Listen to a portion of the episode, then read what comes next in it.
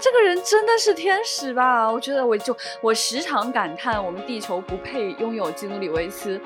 三体一冒号冲击叹号，三体二冒号惊异叹号叹号，三体三冒号杰作叹号叹号叹号。尤其是拍第一部的时候，嗯他们完全不知道围绕在他们身边的那些人是英国演艺界什么量级的人物。当这个鲸鱼张开嘴的时候，我那一刹那觉得小岛秀夫，你跟刘慈欣是灵魂的共振。大家好，这里是由未来事务管理局独家出品的丢丢科幻电波。今天是新年的第一期趣闻接收站，要给大家说一句新年好，新年快乐，新年快！乐！我是这一期的主持人，未来局的特工老千，一起来搭档这一期的有局长，大家好，还有船长。大家好，刚刚过去的这个新年的假期，我想知道大家跨年是怎么过的？就吃着火锅，看着电影，唱着歌 对听着丢丢。对，就可见我吃到了半夜。船长呢？呃，我跨年特别忙，就是呃我们跨年的时候搞了一个这种跨年观影指南。就给大家找了很多电影里的那种高光时刻，然后我们会说，如果你在新年前几点几点去看这个片子呢，然后你就会在零点的时候解锁那个场景，嗯然后结果那一条微博受到了全网大家的疯转，大量疯转，然后很多人在下面点单，你知道吗？就是我想看这个，然后请问伴伴，那个我应该在几点几分打开呢？然后我就手忙脚乱的在新年的夜晚给大家找这些时间点，而有些他问的特别晚，然后我就会回复他说对不起，你想解锁这个已经来不及了哈，但是你可以解锁另外这个这个场景。我一整天晚上就在我的天啊算这些东西啊。我就感觉一个就是拥有八只手的船长，嗯然后晚上可能对着几十台电脑，对，呃，对，然后在不同的解锁不同的时间线，哇，这个场景太我局了。我给你们说，我新年的跨年就是按照半满的这个片单，我去严格执行了其中的一条，我到现在都记得特别清楚那个时间。半满这个片单里面最后一项是伦敦生活，哎，老千的最爱，嗯，说的是在十二月三十一号晚上的二十三点三十二分十六秒，你开始看《伦敦生活》的第二季第六集，跨年的那一秒，你就会看到神父对你说：“我也爱你。”哦，那天晚上哦，我就是一直在等这个时间，在快到十一点半的时候，在群里面其他的特工跟我说话，我都说不要打扰我了，我要严格执行这个片单了。哇，结果万万没想到，我的表比半半的表快了那么一分钟，哇，那岂不是 哭着过年的？因为这个剧是这样，在神父说我也爱你之前，我就开始哭了。嗯，等到神父说完这一句，转身走了，我已经泣不成声的时候，我一看表，哎，还是二零二一年。对不起，半版要为千老师的期待落空 负有主要责任。我就眼泪一把鼻 涕一把的，就盯着我的屏幕看，然后好的零点，新年到来了，新年快乐啊，老千！新年的时候是狐狸走过去了吗？是姑娘已经转身了。啊，OK，但也是很不错的嘛。，对，你也可以这么说，就是 因为一次时间线上小小的 glitch，所以呢，你把眼泪留在了去年。嗯，是的，其实今年的话，我本来是有点想看着某一台晚会跨年的，但是我看了各个平台，然后各个电视台发出来的片单之后，我就有一种，这些 这是谁啊？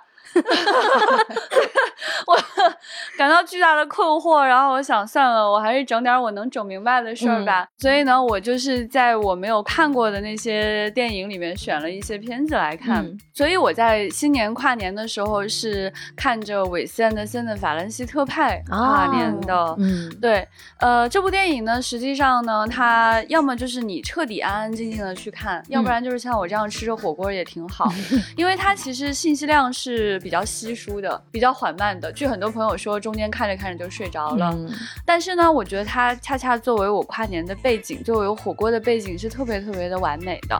因为大家都知道韦斯安德森是一个非常喜欢对称的人，而我此嗯时呢、吃着一个鸳鸯锅，哎，没想到吧？而且呢，他很喜欢这种浓烈的色彩，对吧？黄色啊、粉色啊、绿色啊、橘色啊，有没有？对，就很像我火锅里下的各种各样的菜呀、朋友们，这种快乐就有一点加倍。而这部电影呢，其实是关于我过过去的一段人生在做的事情。它讲的是一份报纸的逝去。对，这个报纸的创始人也去世了，报纸之后呢也不会办了。但大家非常希望把这份报纸在最后呢能够画上一个圆满的句号，所以他就展示这个报纸里正在约稿的一些文章的情况。嗯，那么通过这些约稿的情况，就荡开去讲这个作家他写了些别的什么事儿。那这里面呢，其实都挺莫名其妙的，可以说，比如他讲美食的那个部分呢，就是其实又讲了一段那个枪战的故事。对，然后呢，他这个里面大家都非常喜欢的这个布洛迪，也是他经常常用御用的一个人。他讲的是一段在监狱里面作画的画家的。故事 对，呃对，最后这个监狱呢，它又变成了一个美术馆。如果你是科幻迷，或者你是小岛秀夫的粉丝，或者你是零零七的粉丝的话，你将会看到你非常喜欢的雷亚塞杜老师，哎，非常非常的美在里面。这部电影呢，我觉得是韦斯安德森的中等之作，呃，不是他最好的作品。他的的这种拍法的话呢，可能没有那么好看。但如果你非常喜欢韦斯安德森，他也是其中一部非常优秀的作品。在其中，你仍然可以看到，不论是战乱，还是这个世界上发生了什么糟糕的事情，人。人们仍然对艺术、对写好一篇文章、嗯，对一些美好的事物是有追求的。我觉得他在新年的时间来看，其实是挺恰如其分的。嗯嗯，所以《法兰西特派》是局长在新年期间看的一个作品，跨年夜看的。那三天假期里面你还看什么了？哎呀，我看的东西可多可多了。比如说呢，我还看了大家都挺好评、很多人推荐的那个《Don't Look Up》，就别抬头看。说来呢，也是一个科幻片。大家还记得我我们在那个之前讨论他预告片的时候，深深的抨击了这个片子，觉得啥呀？What？这种感觉。但看了这个片子之后呢，终于知道他要啥了，因为他想讲的是一个就是世界末日前夕。小李子作为一个大学老师，然后他的学生呢是大表姐，发现了有一颗彗星在急速。冲地球冲过来，七个多月以后，地球就真的要毁灭了。所以在这种情况下，人都陷入了一种极度疯狂。所以我们在预告片里面看到的那些不可思议的场场景，都来自于这样的一个前提，而且他们认为这是极有可能发生的事。比较有趣的是，导演也是大空头等等这种特别写实的。讲华尔街的这样的一些故事的导演，所以他拍的东西呢，属于那种细节特别真实。不论这个人做了什么莫名其妙的事情，他拍法都是用那种极度写实的手法去做的。而且看这个片子的过程当中，你有一种活久见的感觉，因为他想表达的是在世界末日之前人类的那种不可思议。为什么没有人可以去正视彗星冲向地球这件事情？其实人类本身还是有救的，但是最后是自己导向了自己的灭亡。那么在这个过程当中，所有人都 contribute，所有人都。做了一些莫名其妙的事情，嗯，比如说你们将会看到梅姨饰演的一个非常像那谁金发那谁的那个人，女版金发那谁那谁的那个人，对你可见梅姨是有多么的讨厌他。但我确实也活久见了，没想到梅姨可以出演这样的角色。更加活久见的是，在这个里面呢，有一个非常性感的、莫名其妙的，导致小李子最后劈腿了，大学老师劈腿了的一个女主播，她是谁呢？她是布兰切特，就是在五星口了。对我真的。我当时看到布兰切跟小李子亲到一起的时候，就有一种什么真的世界末日了吧？这就是这就是世界末日。对我看到 end of the day。对这个电影，因为我也看了，我看到那一幕我就哦 不 no，what？然后在最后的最后的最后，大表姐演的这个看起来稍微有点正常的人也彻底疯了。然后呢，他遇到了街上的一个小混混，他是谁呢？他是甜茶。最后他们两个亲到一起的时候，我又有一种。确实是要马上撞地球了，这世界真的要完蛋了。嗯，对，这里面呢还有一个就是在饰演那谁，就是手机教父的那样的一个人的那谁，然后他里面还测算，就是梅姨就问他说：“那我是怎么死的呢？你的手机这个大数据是怎么怎么实现？我是怎么死？”他说：“你会被一个不不那个名字我也没记住那种东西吃掉。”梅姨说：“那是什么东西啊？”啊，他们都表示不知道这是什么东西。我觉得大家如果真的有兴趣看的话，你真的会发现大数据计算好准确，竟然可以准确到这个程度。大家会在这个片子，就是当你发现这个世界真的完蛋了之后，呃，过完字幕，最后出现的彩蛋里面发现什么，是怎么吃掉梅姨的。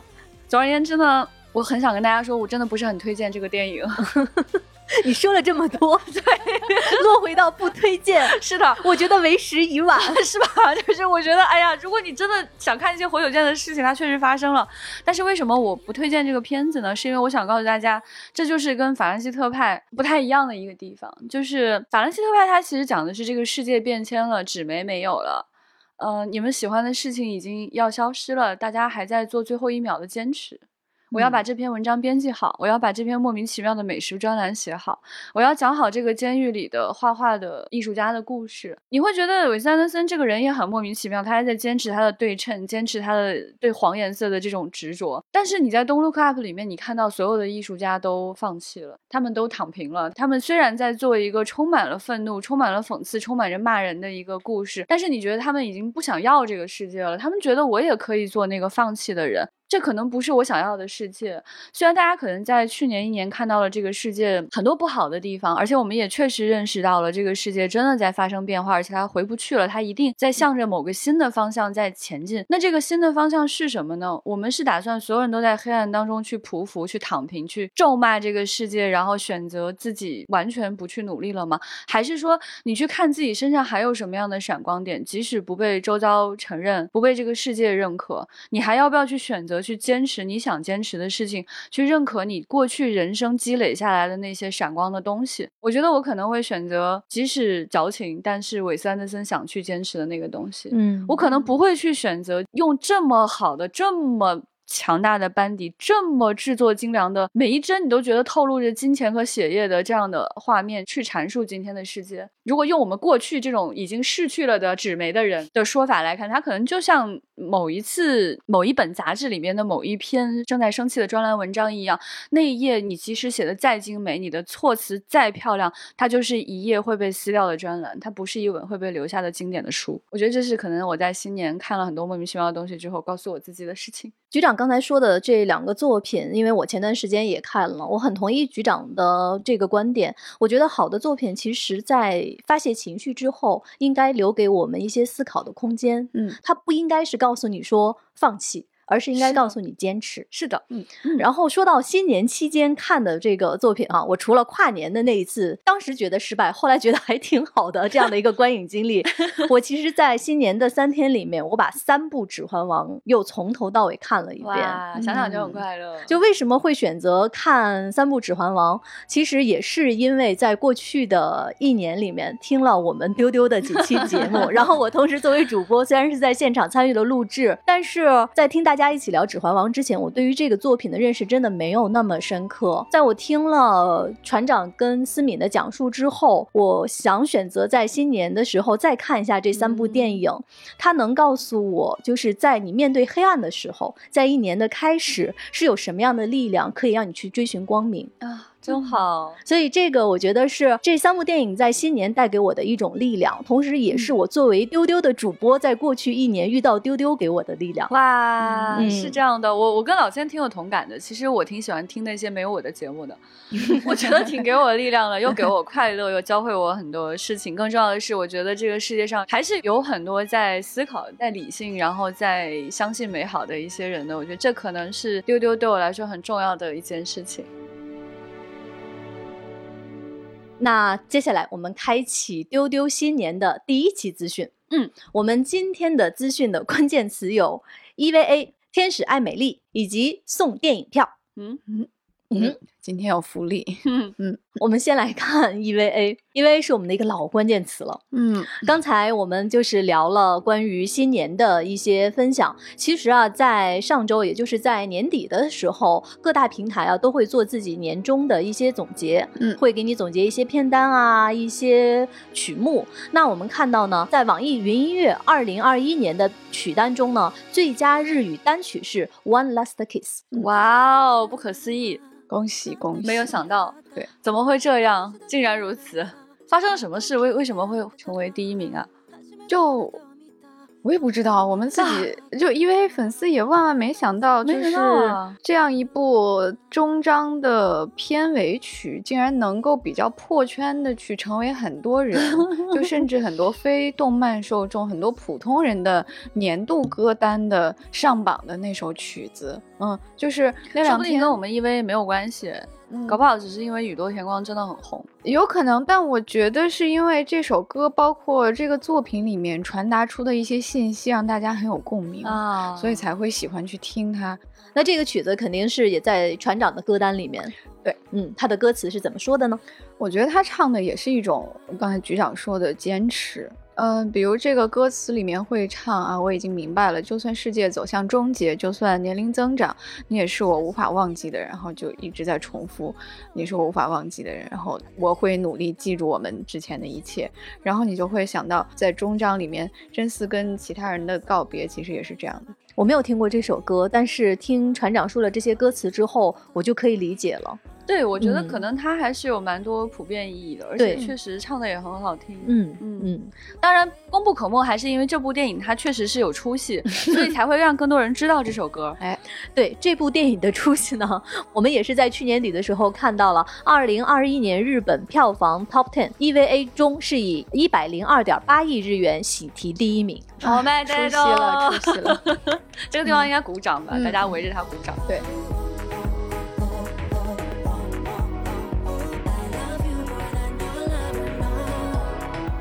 在二零二二年的一月一号，之前大家特别关注的《哈利波特》二十周年重返霍格沃茨这个特别的节目上线了。呃，这个我觉得其实是跨年时间，可能很多人都非常关心的一件事情，嗯因为可能看到你很多你很喜欢的角色，然后回到霍格沃茨这样的一个场景，就看起来很像过年一样，嗯什么同学聚会啊、回家啊这种感觉就非常的强烈。我觉得整个这个片子确实还是蛮戳泪点的，然后大家很喜欢的一些角色都出现了，像三个总是找事儿的人就不说了，然后他会向一些去世的演员在致敬。嗯他请了像呃海伦娜啊，还有小天狼星啊等等、嗯很多大家都非常喜欢的一些人物回来，讲了一些当年的八卦。但是我觉得可能哈利波特的资深粉丝都知道这些八卦了，应该没有什么特别新鲜的事情了，都是 old news。嗯就是当你看到这三个人说这些经历是没有人可以真正理解的，我们真的把它做完了，然后他们真的成为了家人，以至于他就在在描述说这个赫敏和罗恩的那个 kiss 对他们来说到底有多么艰难，真的是 this is so wrong 那种感觉。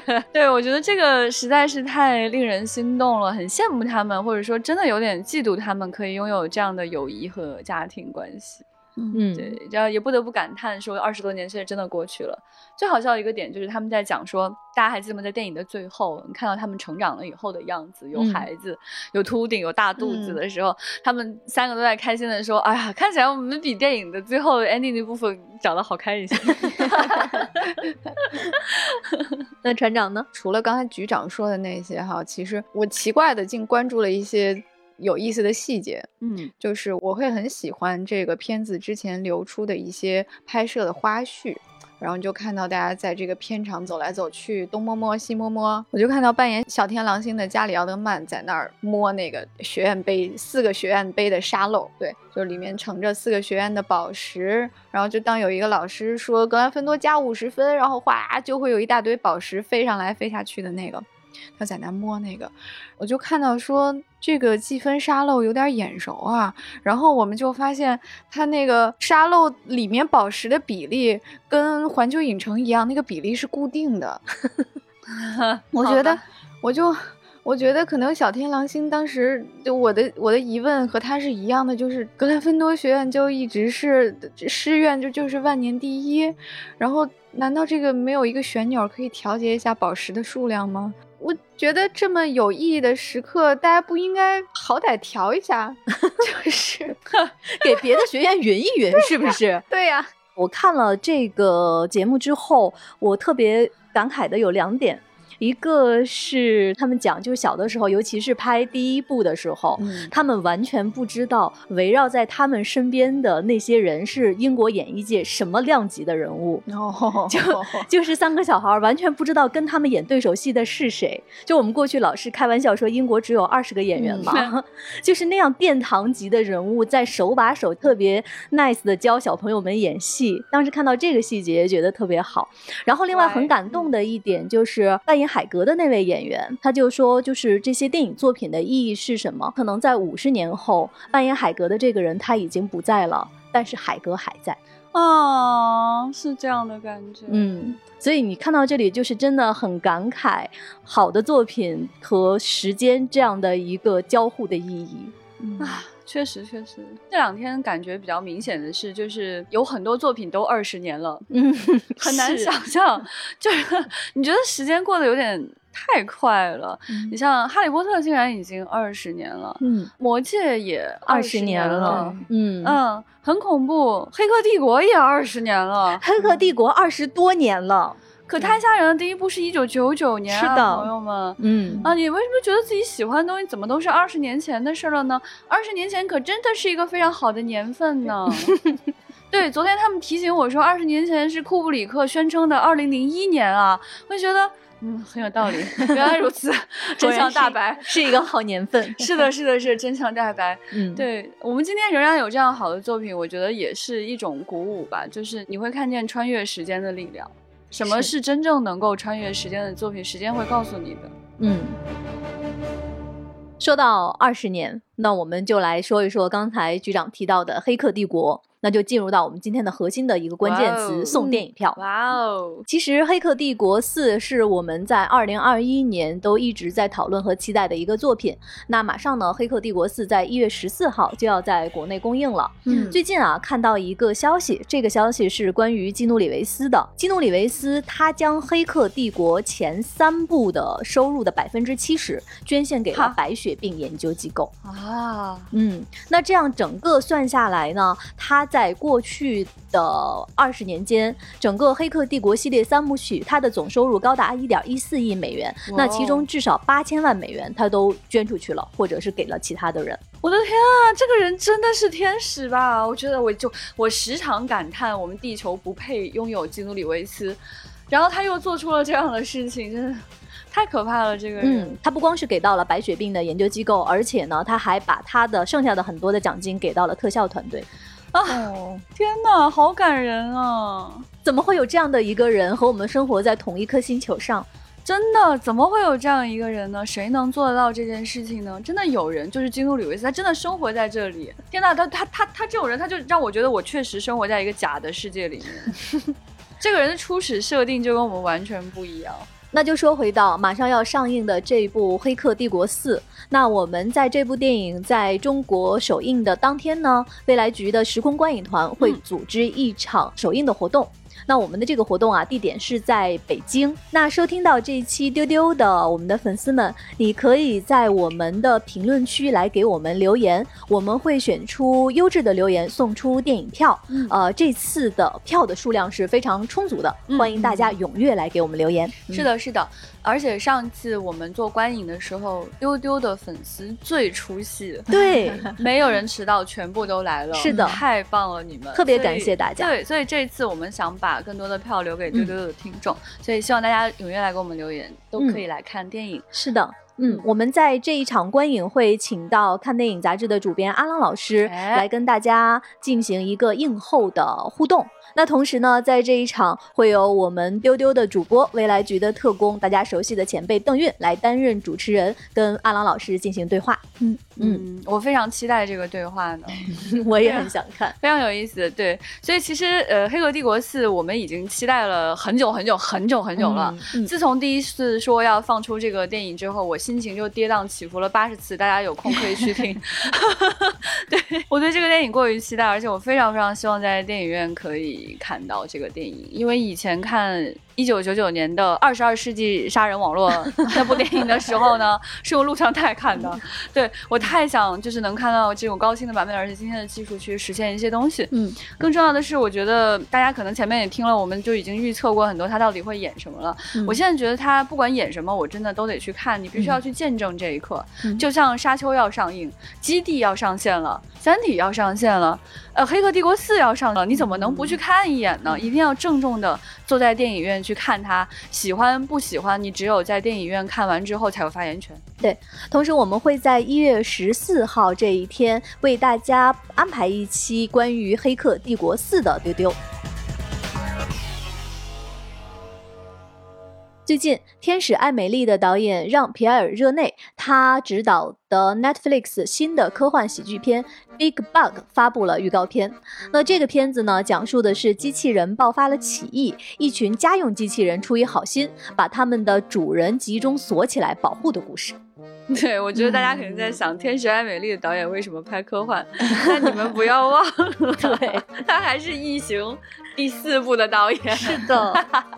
对，很多很多朋友应该都是先看过《天使爱美丽》，是的，嗯，就是大家可能会觉得啥异形啥，就是当时就已经觉得很很头大，觉得很很奇怪，为什么跟《天使爱美丽》会是同一个人？对他就是同一个人，所以如果这个人还拍新的科幻片的话呢，我会非常非常的好奇。嗯，而且我看了一眼预告片啊，他那种色彩、那种俏皮的感觉还是在的，非常有意思，就非常非常法国人那种感觉。呃，我唯一的担心呢，是因为看到了说这部电影呢将在 Netflix 上线，传出了一丝不祥的预感。因为 我总有一种，我最近一段时间啊，我就一直有一种，就是 Netflix 通过大数据分析，你看很准的啊，知道大家会喜欢谁，喜欢什么东西，所以他就去做一个新的东西来填补这个数据，告诉他的这个结果。至于这个内容能不能做好呢？确实那个水平有很大的参差。每次看到 Netflix 推荐一个新的东西给我，我就有一种后台数据有给我推荐小猫咪的感觉，就心里一咯噔，嗯，心里一咯噔。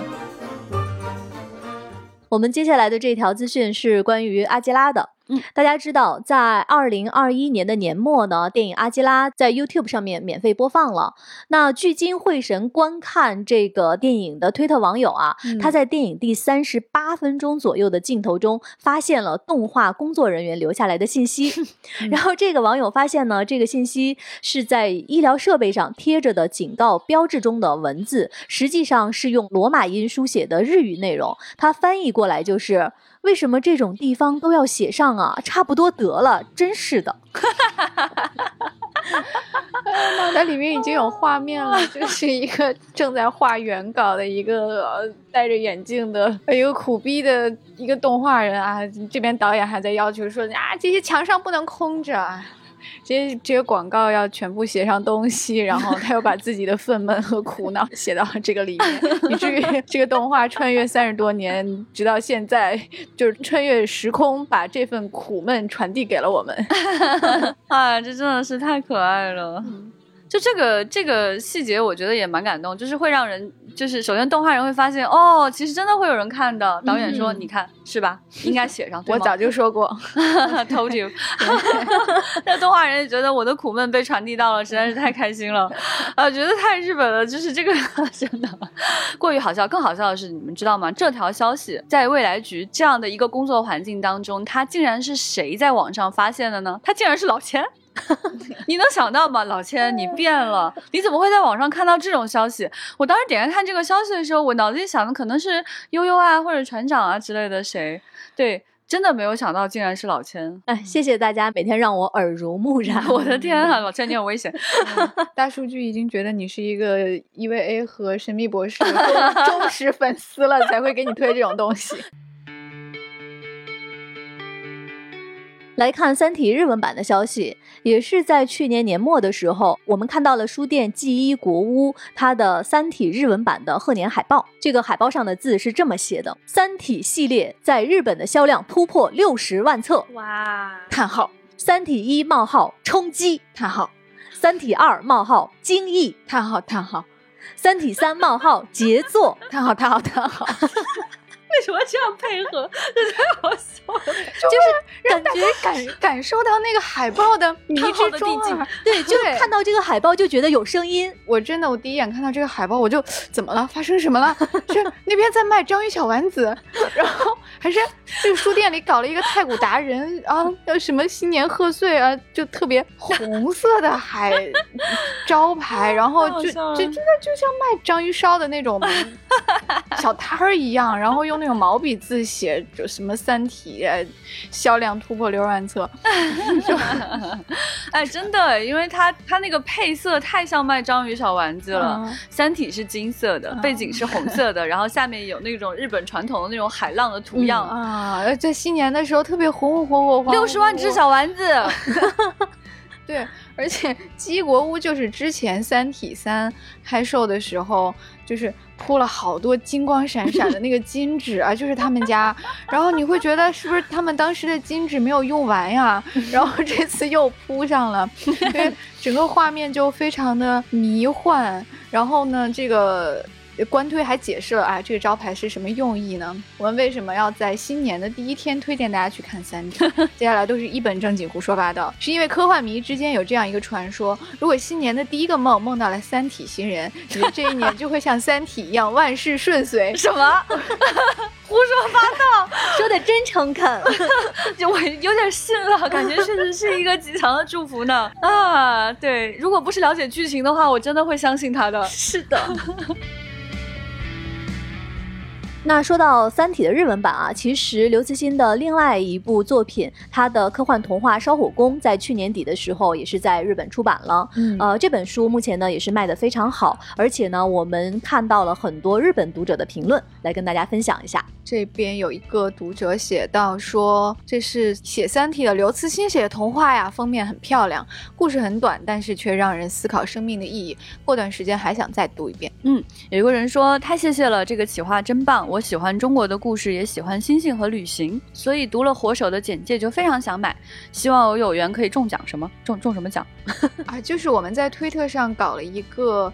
回馈日本读者的一个活动嘛，就是他们看了书之后发书评，然后角川就从这里面抽送这个未来局的烧火工徽章。嗯嗯，对，所以大家都特别想要中奖。对 啊，然后他特别努力的写书评。呃，有一位日本的读者，他是在十二月的二十八号写的，他说。买了刘慈欣的《烧火工》，插画好美，想不开封就这么看着（括号当然不行 ），不知道年内能否读完。不是这位朋友哦，他说的年内是去年，对，去年内。我觉得他写完这条之后，可能二十分钟就读完了，就读完了，对。但是我相信这个烧火工带给他的那种绵长的温暖，应该至少能跨越二零二二年。是的，嗯嗯嗯。这位朋友说，烧火工的工作就是给从海里 rise 的太阳点火，让我想起向太阳取火的能量的雷布拉德波里的太阳的金苹果。哦，哎，他把这种浪漫的感觉联系到布拉德波里这个人。很懂哎，好厉害！下边这条实在就太逗了。这位日本的读者，他读完《烧火工》之后，他说：“对工作的自豪感。”即使没人感谢自己，也要平静的好好工作。这本书让我感受到了这种对工作的尊重。天哪，这个太日式直人了吧？这也就是他读出的是对工作的尊重。对对，就是你你们不要觉得好笑，就是这个，我觉得最有意思的是什么？就是我们在开发这个作品的时候呢，去去咨咨询过你们刘叔，就问他烧火工烧太阳这件事情呢，是一个世袭制度的嘛？他是怎么找到这个新的人呢？以前是谁呢？什么这样的一些问题？刘慈欣就。说嗯，没没有想过，没有想过，它就是一份工作。我当时啥工作？就 what？想想又很合理，就很符合他的人设。然后呢，我觉得远渡重洋几年之后，这位日本朋友深深的读懂了他，就是对工作的自豪感。即使没人感谢自己，也要好好工作。这本书就是对工作的尊重。嗯，没错。你看，你永远不知道什么时候这个世界上的谁就会那么的懂你。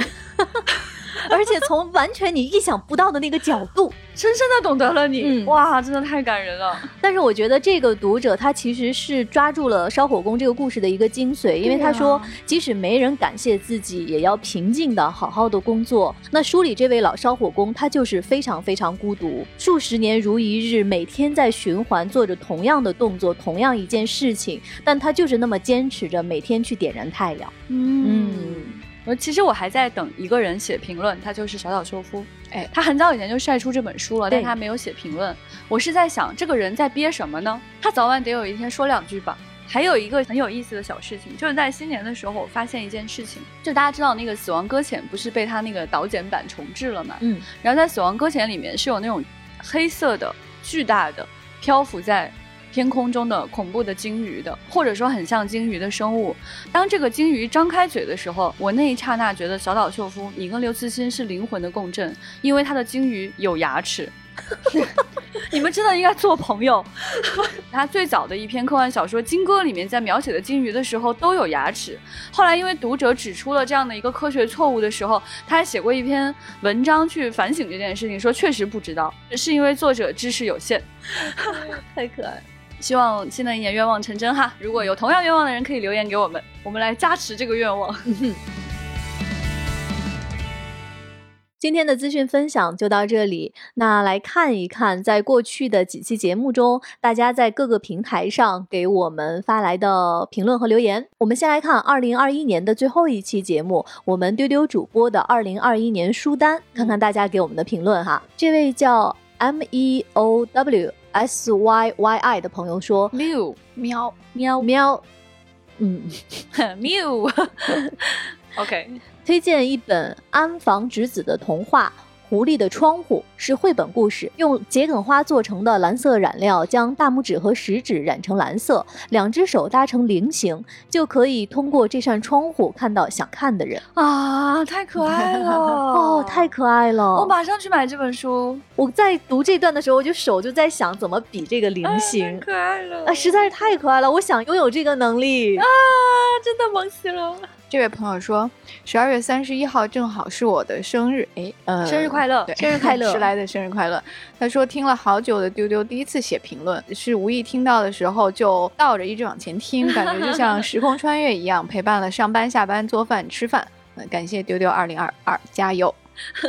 我我挺羡慕这位朋友啊，我觉得就是因为每一期丢丢我自己都听过了，嗯不管有没有我都我都很认真的，可能听了一到两遍吧。嗯然后呢，就是这种感受，就是突然有一个人刚刚发现了你喜欢的东西，呃，然后他从头开始看，就像那那那些我觉得刚刚认识到《三体》的人，刚刚意识到《三体》是个快乐的东西的那些人，就说祝福你，那你应该未来一段时间都会很快乐。嗯，胡小丫丽丽说新年快乐，也祝你新年快乐。这个 Ricky Aaron Young 他说，船长讲的好好，今年数着日子过的那段时间，就连做梦都充满压力，因为有信念，所以才有勇气。很庆幸终于熬过了，哇，谢谢。同时，他也留言说，艺人学手小静出个日语有声书。哇，哎，这个不错哎。我也想听。林哥说听不懂也泪目了，我觉得他应该说的还是小静的日语的那个部分。嗯嗯，林哥还说船长说的真好，有时候没有胜利可言，扛住了就是一切。一本书或者一个人都可以成为劈开黑暗的那一道光芒啊，他还说这个悠悠推荐的那本康尼威利斯的《牛津时间旅行》系列也是他的年度最爱之一、啊，嗯充满了各种细节，像一种免费游览名胜古迹的感觉。小铃铛说，听到无限的网，怎么大家都这么会表达？听得我脑海中已经有了各种画面。我要留着这期，看完这些书再听一遍。哇，老千太文雅了，独立优美的推荐哇。老千呢，一直是一个非常优雅的人，但他在我们这里逐渐变了。他会发现阿基拉这种小破事儿，有个人在这里抱怨哦，我发现了。我觉得丢丢会见证我变化的过程，也挺好的，很开心。我们在二零二二年的第一期节目给大家安排的是我们的传统异能未来局时间线会议。嗯，我想先问问大家，你们在听这期的时候笑了吗？哎呀，我真的不行了。我觉得我听的时候就发现我有一个地方彻底笑场了，就是那个猫科动物那个部分。而且我听到小浪花进来啊。